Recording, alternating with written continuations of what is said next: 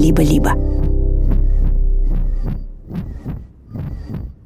В английском языке есть такое выражение, как бы на бензиновых парах ехать. Вот не на бензине, да, а вот у тебя остались какие-то воображаемые пары в бензобаке твоем. И ты вот из последних сил, да, просто как бы едешь. Привет. Меня зовут Ольга Добровидова, и это я в начале января 2023 года еду на бензиновых парах делать операцию на сосудах мозга.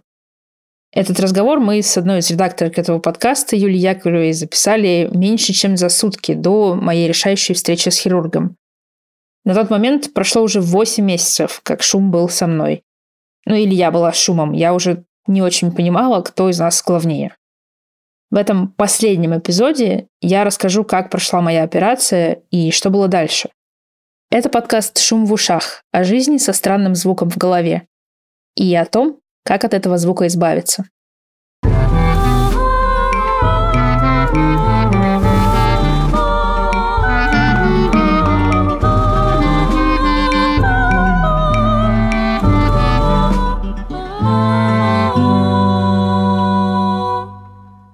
Предпоследнем эпизоде я уже немного говорила про свое очень странное, как будто подвешенное в невесомости состояние, в котором я провела вечер перед операцией.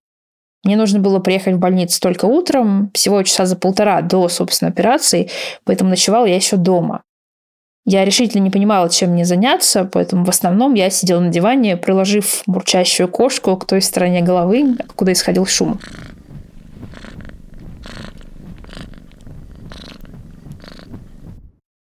Как готовиться к операции за несколько месяцев до нее, мне было понятно. Я старалась добавить в жизнь приятных впечатлений. Старалась не думать о самых плохих сценариях, чуть уменьшила нагрузку на работе. А вот готовиться к операции за несколько часов до нее оказалось сложнее. Вот что я сказала по этому поводу Юле. Ну, в 22 году мир так устроен, что ты можешь дать мужу пин-код от телефона, и он очень много чего может сделать. Ну, так, я так, так, в принципе, я всем, всем и говорю, кто мне пишет, какие-то добрые слова, я их благодарю за это и говорю, что если э, я смогу, я вам напишу, как все прошло. Если нет, то муж напишет с моего телефона. С командой «Либо-либо» мы тоже обсуждали, что делать с подкастом, если все пойдет не так. Я взяла для него уже довольно много интервью, написала пару сценариев, но, конечно, материал был сырым и не готовым к выпуску. Я подумала, что в случае чего команда сможет что-то слепить из того, что уже есть, а все, кто участвовал в проекте, может быть, запишут какие-то воспоминания и комментарии, и в итоге что-нибудь да получится. Вообще, несмотря на болезнь, у меня весь год было довольно много проектов в работе, поэтому мысли на тему таких планов «Б» посещали меня часто. Например, в связи с началом семестра, когда мне надо было преподавать. Появилась дата операции, и я начала думать, а вот как же, если, если вдруг я сейчас в августе покину чат, что буду делать администратор программы, у которой, значит, за две недели до начала семестра не будет преподавателя, ведущей, ведущей дисциплины. И я как-то пыталась вот придумать какие-то решения, и мне это казалось вежливым поведением, что ли, по отношению к, к этим людям, которые от меня в чем-то зависят. Условно, администратор программы, она скажет, фух, ну ладно, жалко, конечно, что Оля умерла, но семестр все-таки начнется. Тогда летом мне понадобилось проговорить это вслух у своего психотерапевта, чтобы понять, насколько абсурдно это звучит. Преподавательница умерла, но из вежливости заранее придумала, как с этим быть. Так что все не так уж плохо. В общем, я решила, что никому не буду ничего завещать. Пусть люди сами решат, как им будет удобнее поступить. Никакой особой медицинской подготовки к операции от меня не требовалось. Нужно было только за 12 часов до нее перестать есть, чтобы попасть на операционный стол натощак. Думаю, что я поужинаю сегодня пиццей, потому что я люблю пиццу. Я считаю, что пицца может сделать любую ситуацию лучше. Я попробую проверить, вот эту ситуацию можно улучшить с помощью пиццы или нет. В день самой операции я проснулась с ощущением полнейшего фиаско. Мне почему-то казалось, что я провалилась как пациент, и теперь могу рассчитывать, ну, разве что на случай. Или, не знаю, на милость святого Фиакра, того самого, в святость которого я вообще-то не верю. Дело было в том, что как только у меня закончились какие-то конкретные действия, которые я могла совершать ради излечения, моя тревога из-за полного отсутствия контроля над ситуацией перешла просто все мыслимые границы. Вот как я описывала это ощущение в разговоре с психотерапевтом Натальей Ривкиной. Моя главная проблема, на самом деле, в том, что у меня в, этой, в этом сценарии нет вообще никакой субъектности. Моя задача как бы дойти до больницы, да, не, не, не заболеть ковидом, приехать вовремя, а дальше хирург и его команда делают анестезию, что-то делают дальше, доходят до фистулы, а я все это время просто лежу. Я не могу приказать своим почкам работать хорошо, чтобы они справились с анестезией, да, Естественно, в моей жизни хватает вещей, которые я не могу контролировать. На этот счет я не обманываю себя. Ну, например, я летаю на самолетах без особой радости, но и без особого страха. И там отсутствие контроля не доставляет мне неудобств. Знаете, вот мне кажется, что здесь, здесь разница принципиальная в том, что ты в самолете... Э... Сейчас, сейчас не ищите разницы, вы мне про самолет расскажите. Ну, в самолете ты не, если ты антисоциальным поведением не занимаешься, да, не пытаешься открыть запасной выход в, в ходе полета, да, то, в принципе, от тебя ничего не зависит. От твоего состояния здоровья, в котором ты прибыл в самолет, да, угу. от твоей, твоей вот психологической подготовки. То есть твоя, твоя задача как бы, как бы соблюдать какие-то правила, да, какие-то понятные инструкции, а дальше ты можешь положиться вот на тот самый статистический риск, о котором мы говорили. В целом, если посмотреть на статистику э, пассажирокилометров, сколько людей, какое расстояние пролетают, самолет это достаточно безопасный транспорт. Тоже так такси представляет большую угрозу. То есть для вас знание статистики в самолете, оно вас поддерживает в том, чтобы пройти через вот эту неконтролируемость. С одной стороны, знание, знание статистики, а с другой то, что вот э, у меня действительно нет никакого контроля, да, мое состояние здоровья, моя натренированность, например, сердечно-сосудистой системы, это все, все не имеет вообще никакого значения. Я в прямом смысле объект. А тут вот э, мне, допустим, хирург говорит, что сама операция для него и для его команды это абсолютно понятное техническое действие. У них есть очень, очень, очень ясный протокол, они делали это уже несколько сотен раз, и они им все понимают. Все зависит от того, как, как я перенесу анестезию. И вот здесь, здесь вот разница принципиальна для меня. А анестезиолог что вам сказал? Анестезиолог э, проверил все, все параметры, которые может проверить, да, состояние тех, тех же почек, э, сказал, что у него нет вопросов никаких, а дальше некоторая судьба начинается. Он вам сказал, какой процент факторов находится вне его контроля? Ну, чис число не сказал, наверное, нет. Ну вот неплохо бы у него спросить. Потому что я гипотетически предполагаю, что это число не сильно большое. Давайте тут мысленно вернемся к статье профессора Удара и его коллег, о которой я рассказывала в шестом эпизоде. Там было 136 пациентов, и пятеро из них умерли. Двое от неблагоприятных последствий операции, а еще трое по независящим ни от кого причинам. Я эту статью упоминала достаточно часто, как в разговорах с близкими, так и в общении с психотерапевтом в этом подкасте. И всегда я говорила только так. Было 136 пациентов, пятеро умерли. А не так. Было 136 пациентов, 131 пациент успешно избавился от фистулы.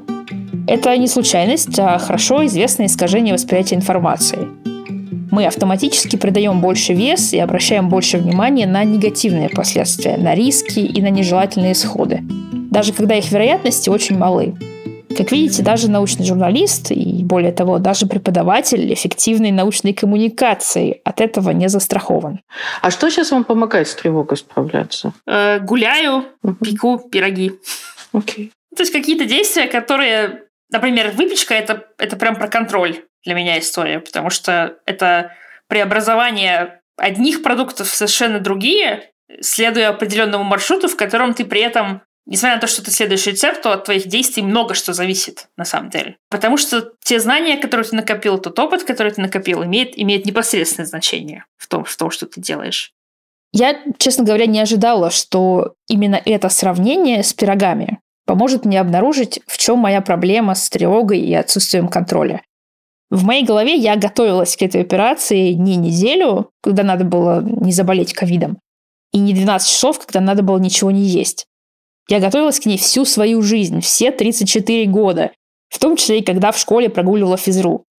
И мой мозг, видимо, в нарастающем ужасе от предстоящей процедуры, стал мне как бы предъявлять счета за все, что я могла сделать, но не сделала, для того, чтобы лечь на операционный стол самым здоровым в истории человеком с фистулой чтобы хоть в космос лети, вот сейчас только фистул заделаем и сразу. Это, конечно, терминальная стадия перфекционизма, и шум-то можно убрать операцией, а здесь только работать и работать над собой. Но это все потом, если повезет, а сейчас пора ехать в больницу.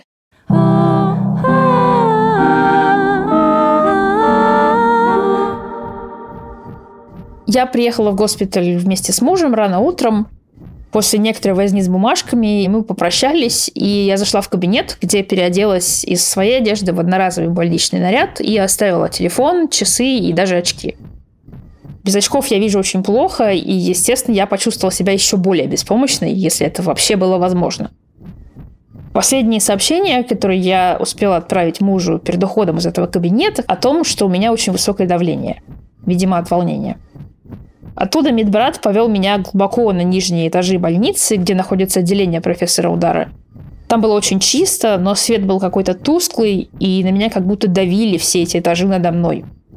Через какое-то время ко мне подошел уже другой медбрат, чуть более разговорчивый, и этот спросил, откуда я. Когда выяснилось, что я из России, он стал повторять по очереди слово «брат» и, видимо, какое-то волшебное заклинание. «Ту сяга хорошо». Все будет хорошо, то есть. Мы вошли в операционную, в которой уже было, кажется, человек 10. И люди еще приходили и приходили. У меня было ощущение, что все вместе они могли бы легко сыграть футбольный матч на две команды.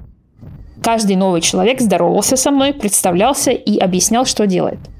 Я знаю, что это такой протокол взаимодействия с пациентом, который нужен как раз для того, чтобы у людей не ехала крыша от полного непонимания, что с ними происходит, что с ними делают. Я не могу сказать, что я чувствовала себя спокойнее от этой информации, но так как все эти люди говорили по-французски, и мне приходилось напряженно шевелить извилинами, чтобы их понимать, у меня просто не было времени на тревогу. Дальше все происходило очень стремительно. Одна из медсестер, которая должна была поставить мне капельницу для анестезии, заметила на руке длинную царапину и спросила меня про кошку. Я помню, что я еще какое-то время переживала прямо в операционной на столе, что перепутала своих кошек. У нас их две, одну зовут Печенька, а другую Ватрушка. И я случайно говорила кого-то из них. На самом деле меня поцарапала другая кошка. Пока я переживала, в операционную вошел единственный человек, которого я там знала. Мой хирург, профессор Удар. И он с порога начал рассказывать всей этой толпе, что когда мы с ним познакомились на первой консультации полгода назад, я почти не говорила по-французски. А теперь, глядите-ка, все понимаю и еще и отвечаю складно. Ну вот это дела. В итоге последние слова, которые я сказала в этой операционной, были такие. А у меня уже уровень B2.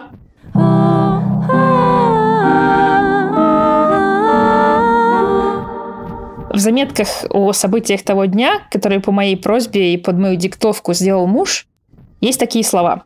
Цитирую. «Возможно, жизнь после смерти – это зал, полный французов». Честно говоря, этого я не помню. Но я помню, что очнулась в огромном зале с десятками кроватей от того, что меня очень сильно, просто невыразимо сильно трясло. Я поначалу даже не могла сориентироваться и понять, что происходит. Настолько тяжело с этим было справиться. В какой-то момент я сдалась и просто решила оставаться в этом странном виброрежиме.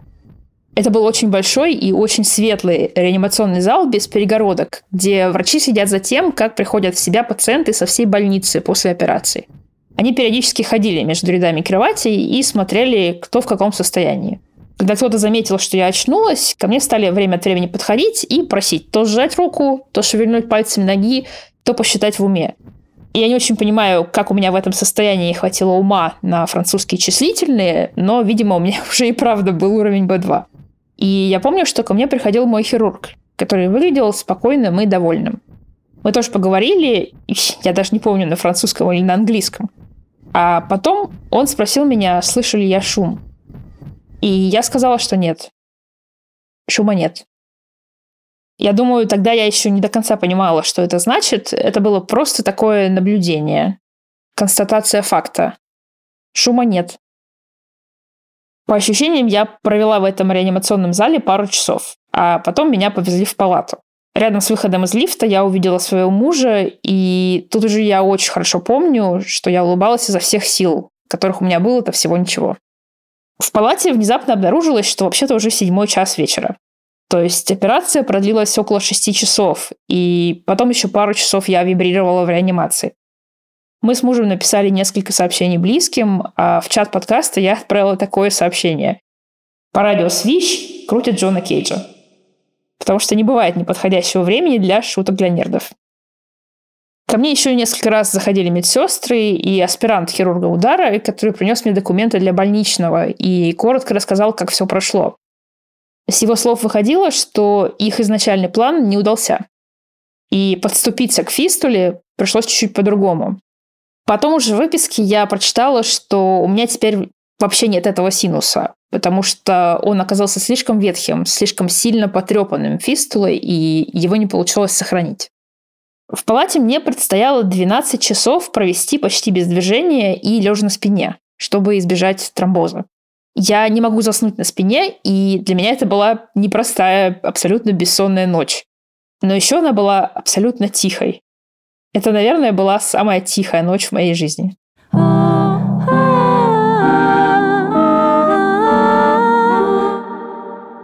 Из больницы домой меня отправили уже на следующий день. Кстати, как Александра, только есть нюанс. Он был приезжий из другого города, а я все-таки поехала к себе домой. И следующие две недели больничного я восстанавливалась. Было непросто, но я была совершенно счастлива, за исключением редких моментов. У меня кошмары даже были такие.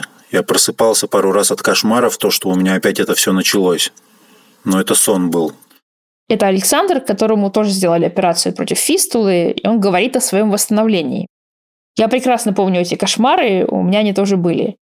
И был какой-то совершенно леденящий душу, просто парализующий страх, что однажды я проснусь, а этот постоянный шум вернулся. Но он не вернулся. Я вышла на работу через две недели и еще месяц потом продолжала принимать антикоагулянты, это препараты, разжижающие кровь.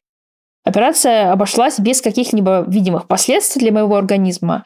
И после восстановления я стала чувствовать себя заметно лучше по сравнению с моим шумным периодом. Но нам с доктором еще предстояло снова заглянуть мне в голову, чтобы понять, как там все заживает. В начале апреля я пошла на контрольную МРТ мозга, это то есть уже на четвертую МРТ за предыдущие 12 месяцев. А потом я вышла на улицу и записала себе вот такое голосовое сообщение. Мне хирург сказал, что все хорошо, все получилось, как он планировал, как он рассчитывал. Никаких замечаний к МРТ у него нет больше он видеться со мной не хочет. Ну, так он не сказал, но он пожелал мне всего хорошего и сказал, что больше, больше никаких контролей. Я сейчас во дворе больницы на севере Парижа. Здесь очень солнечно, все зелено. Вот сейчас уже видно, что весна. Небо чистое-чистое, ни одного облачка. И очень громко птицы поют.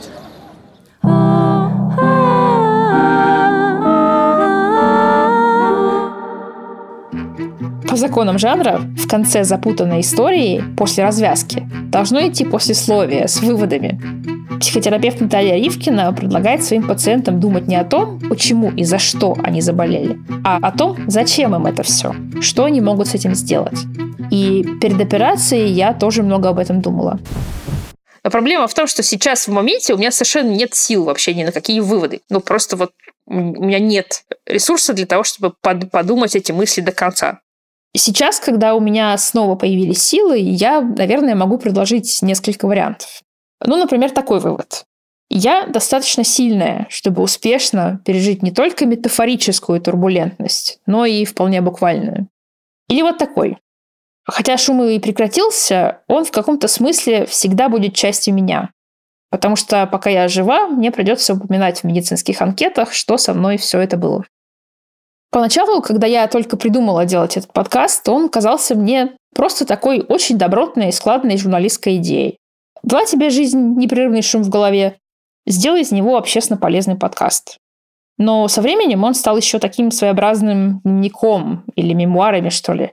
Мне кажется, ни один мой текст за уже больше, чем 10 лет журналистской работы не несет такого значимого отпечатка моей личности.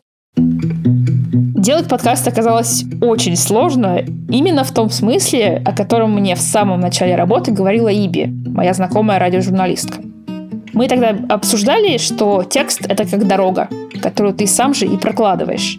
А звук — это скорее как река, которая тебя куда-то несет, а ты пытаешься с ее помощью оказаться там, где ты хочешь быть. Так вот, по большей части я чувствовала себя так, как будто я сижу на надувном матрасе с одним коротеньким веслом и изо всех сил пытаюсь грести, чтобы попасть, ну, хоть куда-нибудь. Поэтому я, конечно, крайне признательна всей команде «Либо-либо», прежде всего за их бесконечное терпение и поддержку. С моей точки зрения, работа над подкастом выглядела так. Ты берешь очень неприятную штуку, которая мучила и изводила тебя 8 проклятых месяцев. Ты добавляешь к ней кучу других намного более приятных штук, ну, вроде интересных фактов или очень интересных людей, с которыми я разговаривала. И ты делаешь из всего этого звук, тоже интересный. По крайней мере, я надеюсь, что вам понравилось. И это не просто звук, это история о науке и обо мне. Так этот странный и страшный шум тоже становится частью меня, но уже на моих условиях. Чем отличается звук от шума?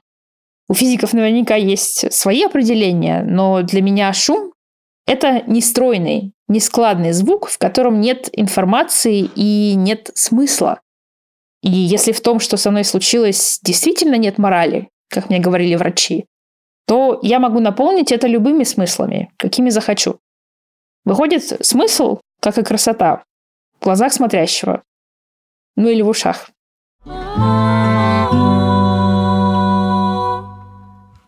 Это был подкаст «Шум в ушах» студии «Либо-либо». Меня зовут Ольга Добровидова. Вместе со мной над ним работали редакторы Юлия Яковлева, Андрей Борзенко, Елена Чеснокова, продюсерки Рита Берденникова, Лика Кремер и Маша Авельчева и звукорежиссеры Алексей Воробьев, Юрий Шустицкий и Нина Мамотина. Обложку нам сделала Алина Глушанок. Джингл написал Алексей Зеленский. Спела для него Анастасия Медведева, а на кларнете сыграл Игнат Красиков. Спасибо, что слушали. Пока.